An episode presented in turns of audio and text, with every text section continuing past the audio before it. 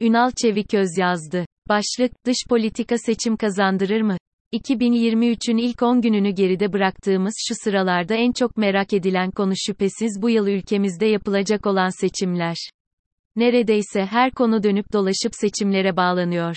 Yurt dışından bakıldığında Türkiye ile olan ilişkilerini gözden geçiren ülkeler, hele şu seçimlerin sonucunu bir görelim bakalım, diye düşünüp beklemeye geçiyorlar. Yurt içinden baktığımızda da farklı bir tabloyla karşılaşmıyoruz. Atılan her adımın, verilen her sözün, vaadin, sunulan her paketin sonuç olarak seçim odaklı olduğu konusunda kimse kuşku duymuyor. Seçim odaklı dış ilişkiler. İktidarın dış ilişkilerinde de durum aynı. Bir bakıyorsunuz, 2022 yılından önce sorunlu ve mesafeli olunan birçok ülke ile birdenbire kol kola girilmiş, dostluk ziyaretleri, karşılıklı mesajlaşmalar, açılım sinyalleri dış ilişkilere hakim oluvermiş. Kimi ülkelere karşı kullanılan ithamlar unutulmuş, yerini sıcak görüntüler almış. İlginç olan, son 10 yıldır ilişkilerin iyi gitmediği her ülke ile 2022 yılının başından beri böyle ani dönüşümler yaşanıyor olması. Birleşik Arap Emirlikleri, Suudi Arabistan, Mısır, İsrail, son olarak da Suriye. Moskova'da Türkiye Savunma Bakanı'nın Rus ve Suriyeli muhataplarıyla bir toplantı yapması ile Rusya'nın Türkiye'den doğal gaz alacağını 2024'de ertelemesinin aynı zamana denk gelmesi ise gözden kaçmıyor.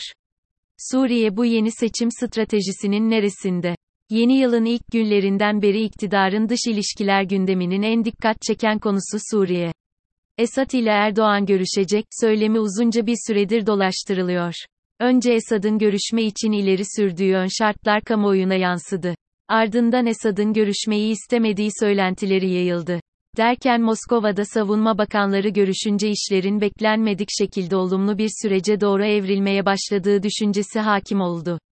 Hatta, yüksek düzeyde yapılan açıklamalarla savunma bakanları toplantısını Dışişleri Bakanları arasındaki bir görüşmenin izleyeceği, ardından da en üst düzeyde görüşmelere doğru ilerleneceği ileri sürüldü. Bu gelişmelerin bir dış politika stratejisi çerçevesinde gerçekleşmediği, Savunma Bakanı, Dışişleri Bakanı ve Cumhurbaşkanı düzeyinde dış ilişkilere bakışta farklılıklar olduğu da iyice belli oldu. Cumhurbaşkanı daha kısa bir süre öncesine kadar bir gece ansızın gelebiliriz namelerinden dem vuruyordu.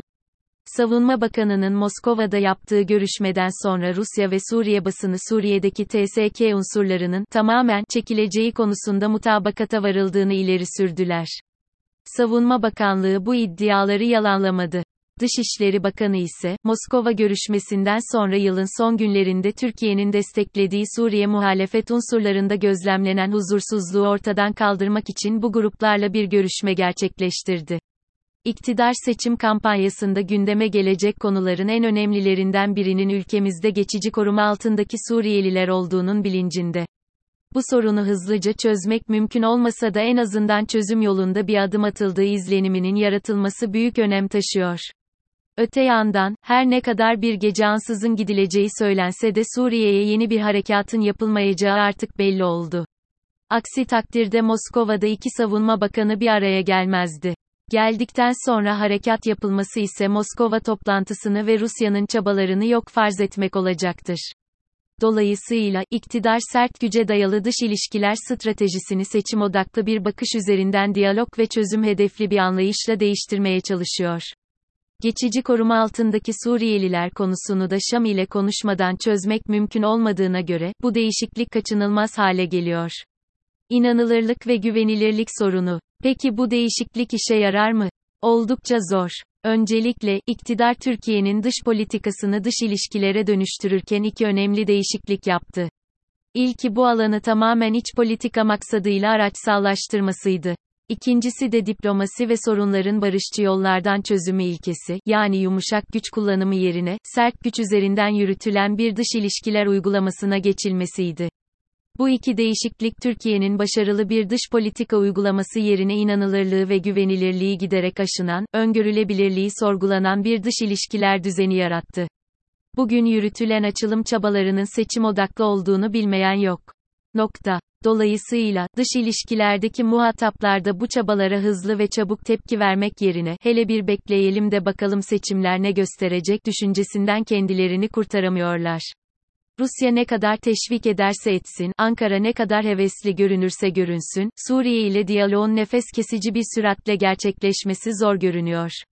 Arap basını Ocak ayında yapılacağı söylenen Türkiye-Suriye Dışişleri Bakanları görüşmesinin tarihinin henüz belirlenmediğini yazıyor. Kaldı ki, Suriye ile bir açılım sürecine direnç göstereceği şimdiden belli olan, başta iktidarın desteklediği Suriye muhalefeti olmak üzere, birçok unsur mevcut. Dışişleri Bakanı Çavuşoğlu'nun ABD'ye 18 Ocak'ta gerçekleştirmesi öngörülen ziyareti de bu belirsiz durumun bir başka boyutu. İkinci olarak, Türkiye toplumu artık iktidarın dış ilişkileri iç politika için araçsallaştırmasından bıktı. Bu konu seçim gündemini etkileme potansiyelini iyice kaybetti. Türkiye'de gündem, seçim mi geçim mi, diye şekilleniyor. İbre, geçime kaydıkça seçimin işlevini belirlemek de seçmen için daha kolaylaşıyor. Peki çözüm ne? Aslında Suriye ile diyalog çoktan başlatılmalıydı. Bu konuda geç kalındı ve açılım çabalarının seçim odaklı olduğu gizlenemeyecek bir hal aldı. Dolayısıyla, inandırıcılığı ve samimiyeti şüphe uyandırıyor.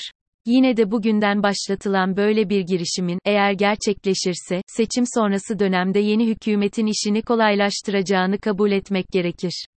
Türkiye'de iktidar değişikliği, inandırıcılık ve güvenilirlik sorununu da ortadan kaldıracaktır. İkincisi, Ankara ile Şam arasındaki diyaloğun Moskova'dan geçmesinin ne kadar işlevsel olduğu sorgulanmalı.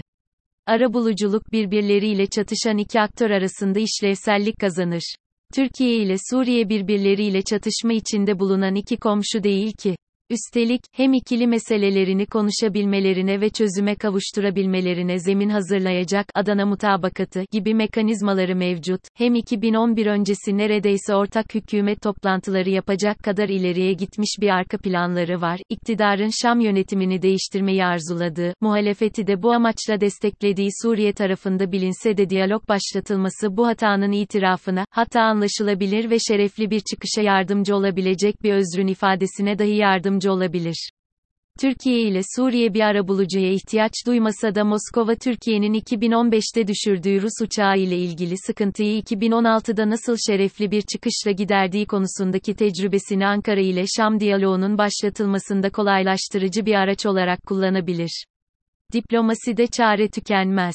Önemli olan, çareyi yaratmak ve diplomasiyi bilmek, bilerek kullanmaktır. İktidar seçim öncesi kendi kendini sıkıştırdığı köşeden çıkmak için fırsat arıyor. Maalesef yanlış yerde arıyor. Seçmen ise, dış politika konularını seçim sonuçlarında etkili olabilecek önemli bir koz olarak görmüyor, aksine iktidar değişikliğinden sonra rayına oturacak, onurlu, omurgalı bir devlet politikasına dönüşmesini bekliyor.